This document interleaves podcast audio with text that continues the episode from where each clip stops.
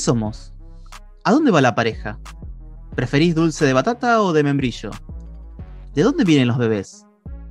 ¿Hacia dónde vamos? Son conversaciones que tarde o temprano tenemos que dar, que no podemos esquivar. Somos Emma, Nico y Martín, profesores de matemática queriendo dar otras conversaciones que veníamos esquivando hace tiempo. ¿Por qué aprender matemática? ¿De qué me sirve? ¿Para qué vamos a la escuela? ¿Hay más formas válidas de aprender? ¿Qué tiene que cambiar? ¿Por qué nos resistimos? Por todas las charlas que nos debemos, decidimos hacer este podcast. Bienvenidos a Algoritmo Podcast, el lugar donde preferimos dejar de esquivar preguntas incómodas.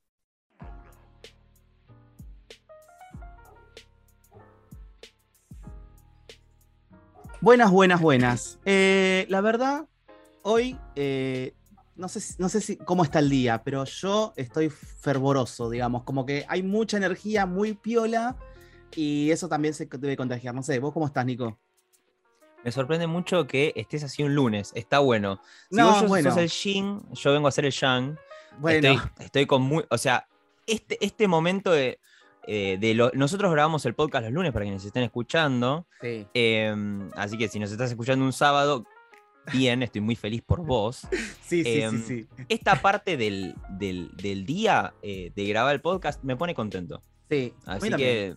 Estoy como en esa. Estoy como. mm, llegan estos momentos, viste, como cuando decís, uy, eh, pediste ese deseo y de repente llegó. Bueno, cuando eras niño, niña, bueno, pasó. Entonces, eso es lo, lo- lo- contento y lo fervoroso que estoy hoy. Así que, bueno, sin más preámbulos, em, vamos a, a- a empezar a dialogar, es la idea de, nuestros episodios. Eh, así que para comenzar, vamos a preguntar eh, quién sos y por qué crees que te invitamos al episodio de hoy. Uy, qué difícil. Bueno, ¿quién soy? Acabo de salir de una hora de terapia, aún no lo sé. No, Eh, no, soy Nadia Chiaramoni, soy eh, licenciada en biotecnología y doctor, bueno, doctora, convención en ciencias básicas y aplicadas, y soy investigadora de CONICET y profesora de la Universidad. Eh, básicamente soy científica. Mm, sí, creo que soy eso, creo que estamos bien hasta ahí. Bien, bien. Y además eh, hago comunicación de la ciencia mediante el humor porque soy comediante, soy humorista. Y justamente hoy, eh, bueno, esto no sé cuándo saldrá publicado, pero al día de la grabación cumplo 10 años haciendo stand-up. Eh, Ah. no, me, di, me di cuenta de casualidad. eh. Va, técnicamente no me di cuenta yo, se dio cuenta un amigo y me, me hizo acordar que un día como hoy, hace 10 años, vino a mi primera función. Así que hoy cumplo 10 años haciendo reír, mira. Excelente. Va, haciendo reír. Subiéndome al escenario, eh, las primeras funciones no hacía reír. A todos nos, nos habrá pasado los que hicimos stand alguna vez. Primera vez y bueno, decís, nada, Sí. mamá está al frente. Te ríen ríe. tus amigos porque te quieren, se encariñaron con vos, pero la realidad Ríanse. es que ese, supermer- ese chiste de supermercado chino ya no Ya, va. ya caducó. Ya está, sí. Ya entendimos que dan vueltos en caramelos. Es racista y es estúpido ese chiste. Tal cual, Termínala. tal cual. Basta. eh, Nadia, em, Dime. Genial. ¿Por qué humor? Eh, eh, ¿Por qué dijiste, o sea, vos te presentaste eh, así, así también fue cronológicamente? Primero científica, después eh, decidiste el humor o fue al revés? ¿Y por qué elegiste el Eh, humor para comunicar? Mm, no, el humor para comunicarlo lo decidí después. Eh, eh, bueno, a mí, no sé, desde la secundaria nunca me gustaron. A ver, desde la, en la secundaria yo estaba medio mambiada a ver qué es lo que quería hacer, qué no quería hacer y qué sé yo. Si esto lo escuchan estudiantes de secundario, está bueno. Em, está bueno que no sepas lo que, lo que querés hacer. Es normal si tenés 16 años que no sepas lo que vas a hacer para toda tu vida. Es esperable, de hecho. Yo estaba en esa, medio que no sabía qué era lo que quería hacer. Eh, pensé que quería estudiar abogacía, pero no, che, eh, no quería estudiar abogacía. Cuando vi de qué se trataba, dije, no, yo con esto me voy a. No, no, duro 20 segundos. Eh, me gustaba mucho más todo lo que tenía que ver con ciencias naturales y terminé estudiando biotecnología.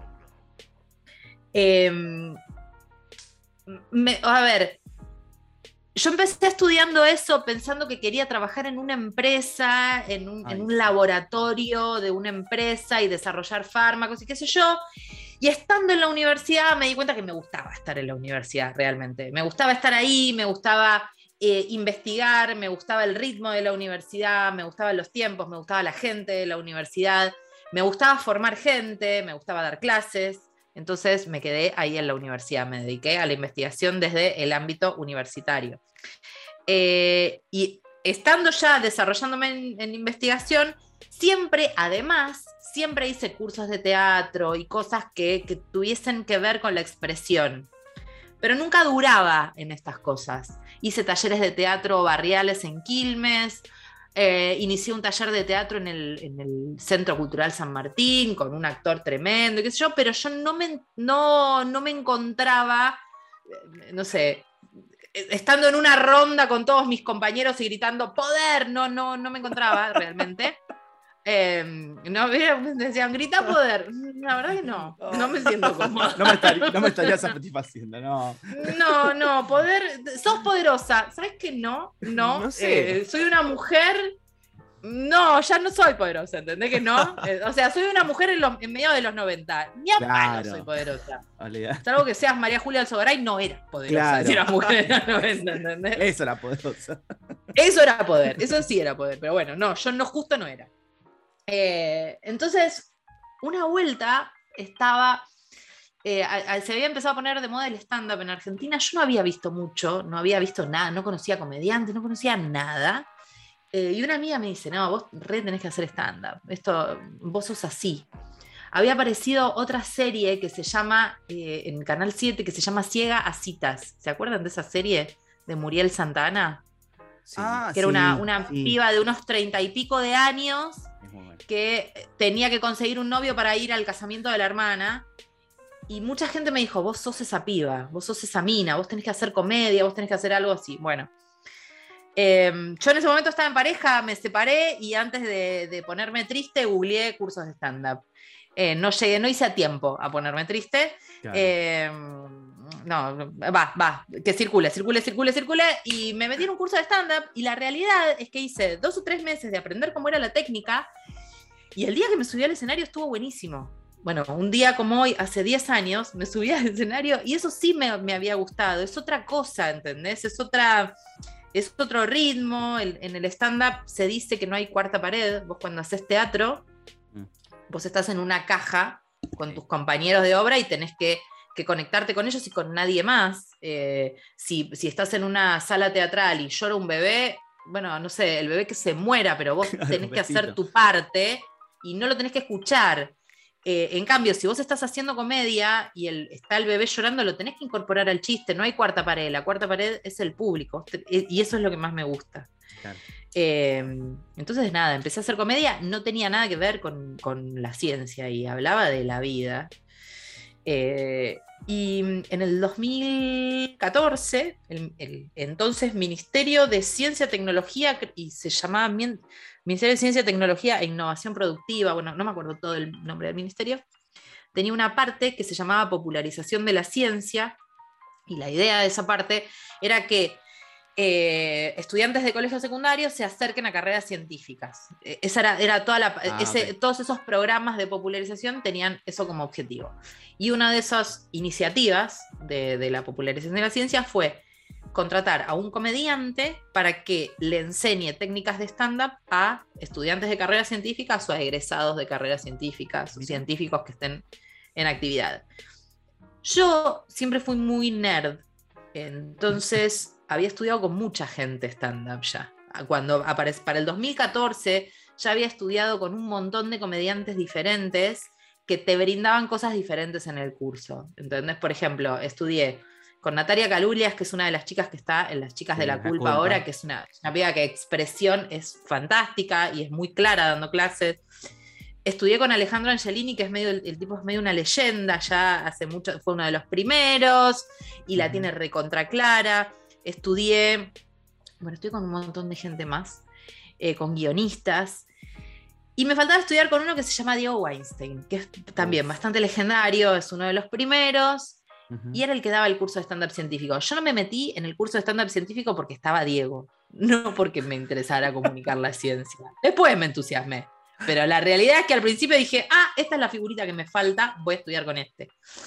Eh, o sea, me anoté ese curso por eso y porque Diego Golombek, que es quien en ese momento estaba a cargo de la parte de popularización de la ciencia del ministerio, junto con otra persona, Diego trabaja, yo trabajo haciendo investigación en la Universidad de Quilmes y Diego trabaja en el laboratorio de al lado. Y él vino, él sabía que yo hacía stand-up, vino y me dejó información de ese curso, me dijo, haz este curso.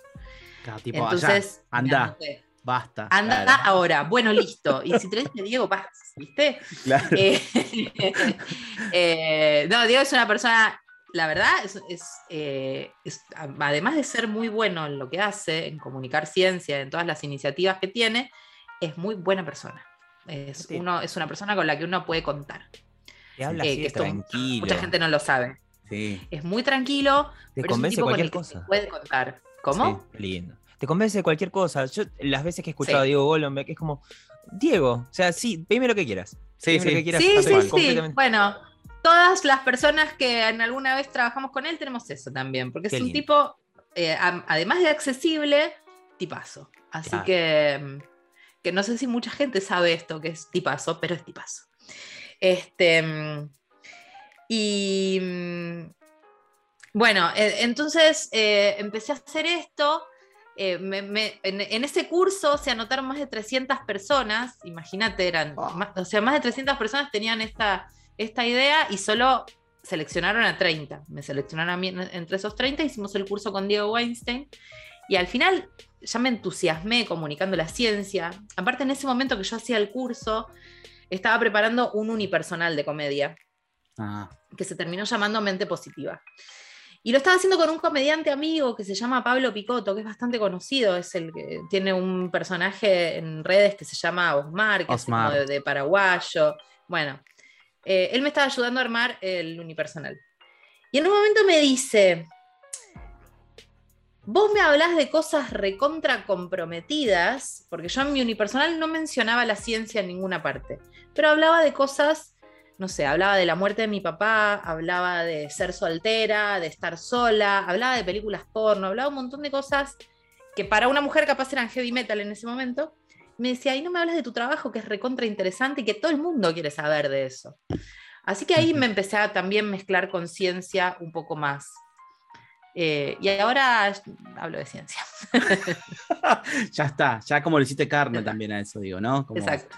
de- total. de- pero me parece súper interesante, está bueno eso. eh, de nada, que llegó de repente una propuesta. Esto más o menos en, en- en 2014 dijiste más o menos que el- 2014 fue el curso del ministerio, Ah, ok. Eh, 2000, 2000 eh, no, fines del 2014 empezamos a hacer funciones en Tecnópolis con los chicos que, con los que hicimos ese curso, porque formamos un grupo que se llama Popper Stand Up Científico. Empezamos a hacer funciones en la nave de la ciencia en Tecnópolis. Eh, después, 2015 o- y principios de 2016 hicimos funciones en el Centro Cultural de la Ciencia, ahí en, en el Polo Científico, en Soler y. Godoy Cruz. Em, después empezamos a viajar por el interior del país, eh, a hacer Ah, funciones ahí por el interior. Eh, hemos viajado, yo no, pero algunos de los chicos de Popper viajaron al exterior también, fueron a Ecuador, a Uruguay. Eh, yo viajé para hacer stand-up científico a Ushuaia, fui a Ushuaia y fui a Chaco, al impenetrable chaqueño, Wow. eh, a Villa Río Bermejito. Ahí viajé porque había, no sé si se acuerdan que hace unos años fue medio viral en Facebook una maestra que subió las cartas de los alumnos que le escribían a los científicos.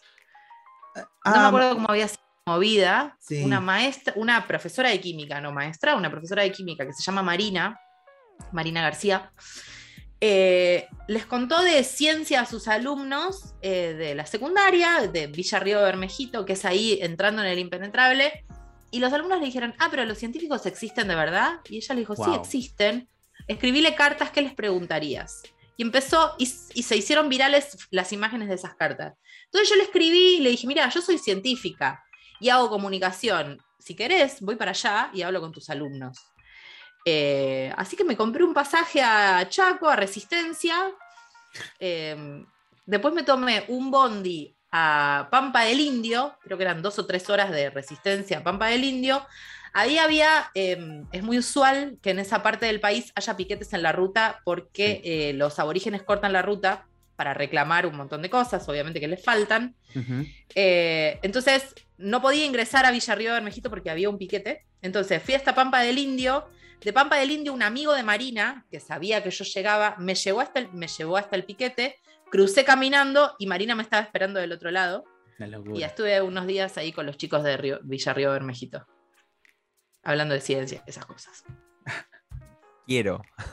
Qué maravilla. Está bueno. Villarrío Bermejito es re lindo. Si no le tuviese tanto pánico como yo le tengo a las serpientes, ah, no. sería- claro. es estado mucho más relajada. te soy Una sincera. muy buena advertencia. sí, Muy sí. buena. Ah, no, el miedo, chicos, de verdad, de verdad, porque había, Ah, yo tengo no, pánico, pánico, pánico, pánico, pánico. Y entonces llego y le digo a Marina, che, acá hay muchas serpientes. No. Estamos en el impenetrable, no me mientas. Claro. Eh, me- ella me, me había conseguido una casita re linda y yo miraba por abajo de la cama a ver si había habido. Claro. imagínate. Eh, y ella me decía, no, tranqui, salen cuando llueve. La tormenta que se largó esa noche, yo no dormí nada, absolutamente nada, nada. Y encima Marina me contaba cosas. Al final no vi ninguna, ¿eh? La realidad es que no vi ninguna. Me llevaron a dar vueltas por el río y todo, pero no vi ninguna. Y en un momento Marina me... Porque, viste lo que te dicen de las serpientes es, ellas te tienen más miedo a vos. Sí. Van a- si te ven, van a ir para el otro lado. Pero me dijo que hay una especie de serpientes que no sé cuál, cómo, se- cómo es la especie. Ellos le dicen ñaca niñá. Se llaman Ok, ñaca niñá, ok. las víboras de estas. No son venenosas, pero te persiguen a vos. Si Ah, te ven, ah, te no. corren. Ah, Son- listo. Son re No, no forma- no tengo forma de ganar. Son Es un dato que no quería saber, capaz. Claro. No, por eso. En una, en una competencia serpiente, yo gano serpiente, obvio. Oye, recién me llamó la atención, bueno, hay varias cosas. Em, va- vamos por partes, y es, em, recién mencionás que como que tardaste un tiempo en decir, bueno, lo que yo puedo contar eh, de mi trabajo puede ser interesante para mi show. Sí. A mí me pasa, a mí me encanta la matemática, a veces eh, estoy dentro del aula y regulo un poco. Eh, A ver, uh, eh, esto me fascina, uh, yo quiero Ay. hablarle de eh, la relación entre conjuntos infinitos. Y en la que veo uno medio aburrido, digo, no, esto es una pelotudez. Em, Sí. ¿Cómo llegaste a convencerte de lo que vos eh, eh, ibas a contar podía llegar a ser interesante? No, no, fue de casualidad, porque yo empecé a hacer este curso de stand-up científico y empecé a, a juntarme con gente. Primero me juntaba con comediantes, ¿no? Eh, que que no, no tenían ni idea de ciencia o lo que sea, y cada uno hablaba de su vida, y tenías el nerd de la comedia, que te, porque eso hay también, ¿eh? Mucho nerd de la comedia, que, que, eh, es la mejor forma de rematar un chiste o lo que sea, y que leyeron un montón, y que vieron técnicos. comediantes de afuera. Sí, sí, sí. Es claro, de esos hay un montonazo. Nerds de la comedia hay una bocha. Y me juntaba con esa gente. Pero después cuando hice el curso de stand-up científico, me empecé a juntar con científicos que ya hacían comunicación de la ciencia. Entonces, nada, al juntarme con ellos, eh, también empecé a, a meterme en ese mundo y me empezó a gustar. Eh, por eso, o sea, no, no fue que yo busqué a la comunicación, medio que me encontró de casualidad la comunicación y me empecé a sentir más segura en ese mundo. Eh, y después empezaron a aparecer otras cosas, otras oportunidades que me hicieron permanecer. Eh, no sé, en el 2017 yo di una charla en, en un evento TDX Río de la Plata y nunca había hablado para 10.000 personas. Y en ese momento yo me paré en un escenario y hablé para 10.000 personas. Y es re fuerte eso, es un, Mal. es un recital, ¿entendés? Es, gente, es la cantidad de gente que hay en un recital y te están Ah. escuchando a vos. Eh, entonces empecé a hacer todo ese tipo de cosas y me, empezaron, me empezó a entusiasmar más y me empecé a aburrir de hablar de otras cosas. Entonces me empezó a, me empezó a entusiasmar más hablar de ciencia. Ponele, no sé, al principio yo hacía muchos chistes, incluso de ciencia me empezaron a aburrir otras cosas y me, me empieza a entusiasmar ir por otro lado. Porque ponele, yo de ciencia arrancaba hablando de mujeres científicas y contando historias de mujeres científicas y me re gusta eso. Bueno, ya me aburrí. Claro. Está todo bien, pero ahora hablo de otras cosas. Eh, ahora, no sé, me gusta, no sé, ahora en los shows hablo de las abejas. Empiezo a encontrar papers que no tienen que ver con mi disciplina, pero que digo, qué bueno que está hablar de esto. Claro. Me estoy entusiasmando con hablar de paleontología.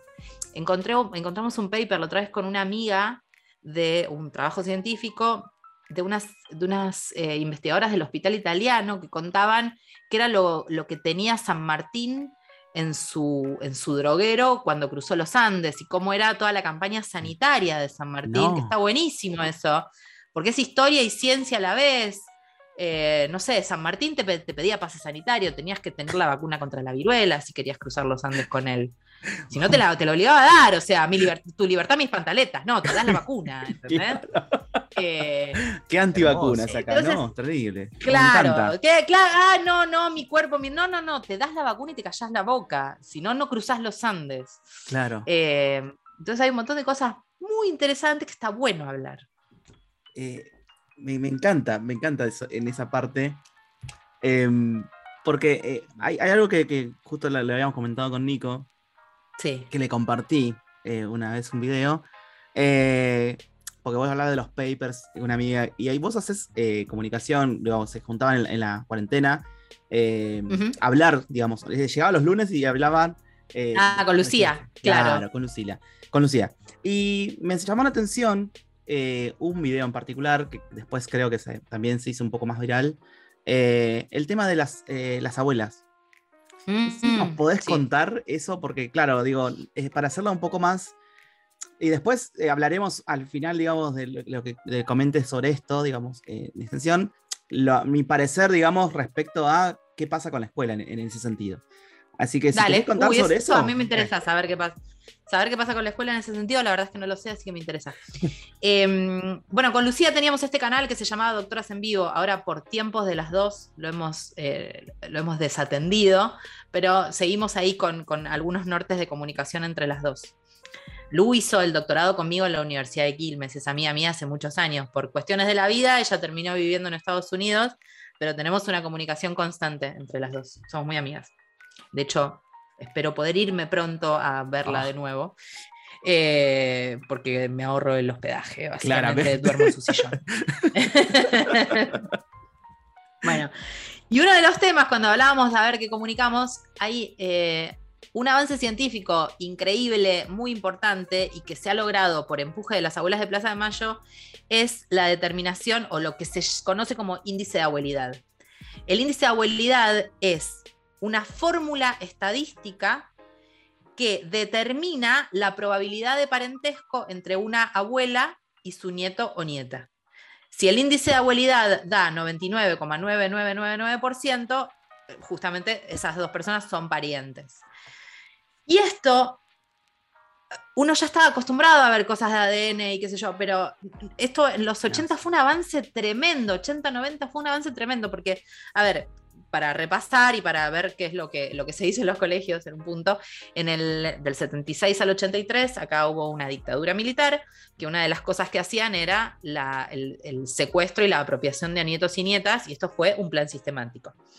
En el 79, las abuelas esto no lo sabían, simplemente veían que sus hijos o hijas habían sido secuestradas, sus hijas habían sido secuestradas, que estaban embarazadas y que ese nieto o nieta no aparecía por ningún lado. Iban a buscarlo a casa cuna y no estaba. eh, o quizá habían secuestrado eh, nenes chiquititos y esos nenes no aparecían. Bueno, un montón de cosas. En particular, bueno, el caso emblemático es Estela de Carlotto, que a su Ujú. hija, a Laura Carlotto, la secuestraron. Ella no sabía que Laura estaba embarazada. Se enteró cuando eh, liberaron a una chica que estaba presa con Laura en la cacha, creo que era.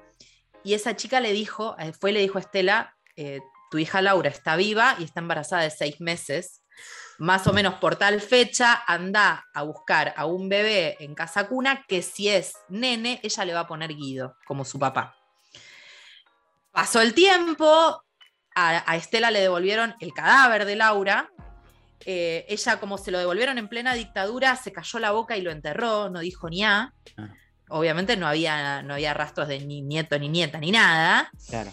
Eh, y cuando volvió la democracia, exhumaron los restos de Laura y otro, otro gran equipo, otro gran avance científico argentino, que es el equipo argentino de antropología forense, Mm, estudió los huesos de Laura. eh, el director del equipo argentino de antropología forense en ese momento, que se llama Clyde Snow, se llamaba Clyde Snow, analizó los huesos de Laura y viendo los huesos de su pelvis, se dio cuenta que Laura había llevado un embarazo a término, Entonces la agarró a Estela aparte, que había estado en la exhumación de los huesos de su hija, no, no, no olvidemos este detalle. Claro. La agarró aparte y le dijo, Estela sos abuela. Ella no tenía nietos en ese momento. Eh, o sea, no, no, no, no había rastros de, ningún bebé ahí y Laura había llegado un embarazo a término. Eh, y en el 2014, como ya sabemos, se encontró con su eh, nieto Ignacio o Guido Carlotto. Bueno, la cosa es que 79, las abuelas buscaban sus nietos, no tenían forma de, hacerlo, lo único que hacían era ir a casa cuna y mirar bebés y encontrar algún rasgo que les resulte familiar de cuando ellas habían sido mamás y sus bebés habían nacido y tenían, no sé, un, huequito en la, mejilla, el, el, hoyito en el mentón, los ojos de tal color, el pelo de tal color, tal expresión, pero bueno, no, no había forma. Y en el 79, un grupo de abuelas vio en el diario El Día de la Plata que un papá que negaba la paternidad con su, con su hijo o hija, le, sacaron sangre y ahí se dieron cuenta que era el padre. Entonces, y él estuvo forzado a justamente reconocer esa paternidad. Entonces las abuelas dijeron, bueno, hay algo en la sangre que puede servir para probar nuestra afiliación con esos nietos o nietas. ¿Qué? ¿Ya terminó? No, tranqui, hay una segunda parte. Pero ahora eh, tómate unos mates, relájate, resolvé eso pendiente que tenés, reflexioná sobre lo que acabas de escuchar, charlarlo con colegas, amigues y si podés, seguirnos en nuestras redes, Algoritmo Podcast en Instagram y Facebook. Por nuestra parte, nos estamos escuchando.